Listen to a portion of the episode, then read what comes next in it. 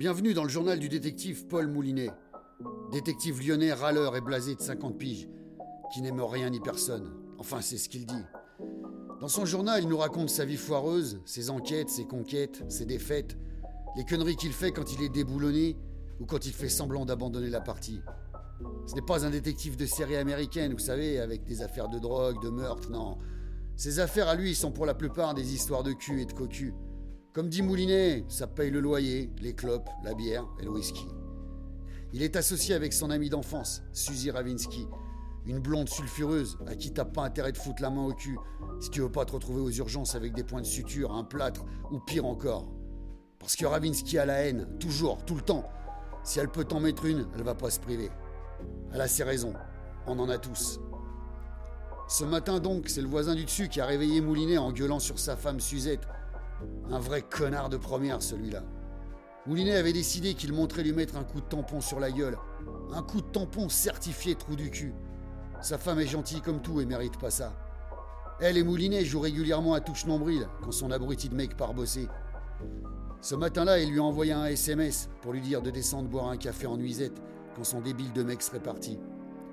C'était vraiment le bordel dans son bureau appart. Il fallait qu'il range un peu avant l'arrivée de son client. Qui c'était déjà Ah ouais, le roi des pneus de la ville. Tiens, lui aussi aurait mérité une médaille de trou du cul officielle. Sa femme le trompait, et comme tout le monde, Monsieur Pneu voulait savoir avec qui. Comme si ça avait de l'importance. Moulinet s'en foutait. Elle aurait pu le tromper avec toute l'équipe de France, c'était pas son problème. C'était plus son problème. Moulinet n'avait plus de problème avec personne. Il encaissait l'argent, point barre. En tout cas, sa femme avait bien raison de le tromper. Le type était repoussant comme un putain de zombie et aussi gros que les pneus qu'il vendait. Une fois son mec parti, Suzette déboula dans l'appartement de Moulinet avec sa clé et fila directement au chaud sous la couette. Moulinet prépara deux cafés et la rejoignit pour bien démarrer la journée. Mais je ne sais pas si vous connaissez la loi de Murphy. En tout cas, cette putain de loi dit que si ça doit foirer, eh ben ça foire. Parce qu'en partant au boulot, le mec de Suzette avait oublié son portefeuille. Non mais quel con. Du coup, quand il est revenu le chercher, eh ben je vous le donne en mille, il est tombé sur sa femme, très légèrement vêtue, qui sortait de chez Moulinet. Je vous laisse imaginer les retrouvailles. Il s'est énervé, le ton est monté, il l'a giflé. Du coup, Moulinet est sorti en calbute sur le palier pour lui filer son solde de tout compte. Il avait jamais pu blairer les enflures qui battaient leur femme ou leur gosse. Putain, ça le rendait dingue.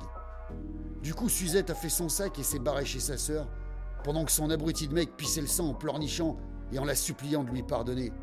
Quel connard Moulinet a salué Madame Pignola, sa voisine de palier, qui était sortie pour voir ce qui se passait. Mais comme la charmante mamie pouvait pas le blairer, elle lui a répondu en levant son majeur bien haut, avant de lui claquer la porte au nez. C'est ça Bonne journée à vous aussi, Madame Pignola, lui lança Moulinet avant de rentrer chez lui. Il enfila un froc et une chemise froissée et mit de l'ordre dans son bureau. Le roi des pneus n'allait pas tarder à faire son entrée théâtrale. Ravinsky est arrivé au bureau juste avant le rendez-vous. Dans l'escalier, elle a croisé le mec de Suzette qui pissait le sang et se lamentait. Elle savait que c'était Moulinet qui lui avait filé une purge. De toute façon, si ce n'avait pas été Moulinet, ça aurait été elle qui l'aurait avoiné. Ravinsky et Moulinet se connaissaient depuis la primaire. Ils avaient toujours traîné ensemble et fait les 400 coups. À l'adolescence, ils draguaient les mêmes meufs. Et Ravinsky se serait bien envoyé la petite Suzette également. C'est pour ça qu'elle ne supportait pas son connard de mec. Enfin, ex-mec maintenant. Elle passa devant Moulinet en lui claquant le cul et fila à la douche. Moulinet regardait BFM TV en râlant pour avoir les dernières infos. Putain, mais quel ramassis de conneries cria-t-il en balançant la télécommande sur le canapé. Il prit son téléphone et envoya Hells Bells d'ACDC pour mettre un peu de rock'n'roll dans cette journée de merde.